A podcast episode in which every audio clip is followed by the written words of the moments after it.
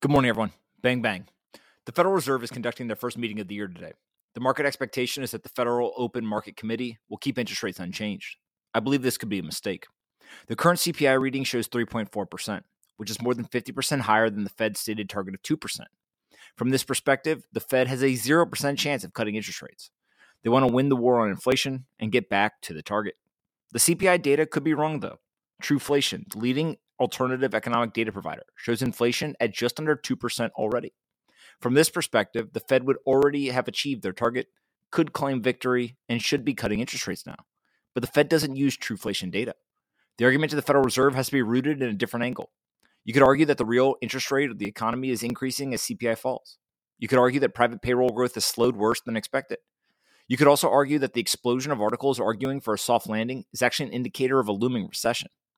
Regardless of which angle you take, the Federal Reserve is unlikely to listen. The data they look at is telling them a different story. Jeanna Smialek from the New York Times explains, quote, the United States economy grew 3.1% last year, up from less than 1% in 2022, and faster than the average for the five years leading up to the pandemic. Consumer spending in December came in faster than expected.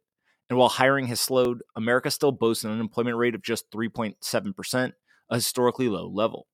The data suggests that even though the Fed has increased interest rates to a range of 5.25 to 5.5%, the highest level in more than two decades, the increase has not been enough to slam the brakes on the economy. In fact, growth remains faster than the pace that many forecasters think is sustainable in the longer run. End quote. Those numbers look strong, but remember, that data is backwards looking. It tells us what already happened, not what is about to happen. This highlights the problem with most human led monetary policy decisions. No one knows what is going to happen in the future. We saw the negative side effect of this during the pandemic. The Fed continued to tell us that inflation was transitory. They took too long to act, and inflation eventually went over 9% in the economy. This overshoot of inflation was a direct cause of a misunderstanding of how sticky inflation would be, along with a slow response to the data that showed inflation was growing aggressively. My concern is that the Fed is going to make the same mistake again. If they don't cut interest rates soon enough, they risk overshooting to the downside and causing a recession. No one should want a recession to occur. So the Fed could wait a few more months before cutting interest rates, but they risk having to make extreme cuts very quickly if they are wrong.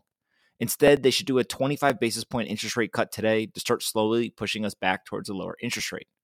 Extreme reactions should be avoided. Looking forward, not backward, should be the name of the game. The Fed got inflation down, and we should give them their victory so they don't repeat their mistakes of the past simply to pursue a reputation achievement. I don't think we get the rate cut, but at least I am now on the record saying that we should.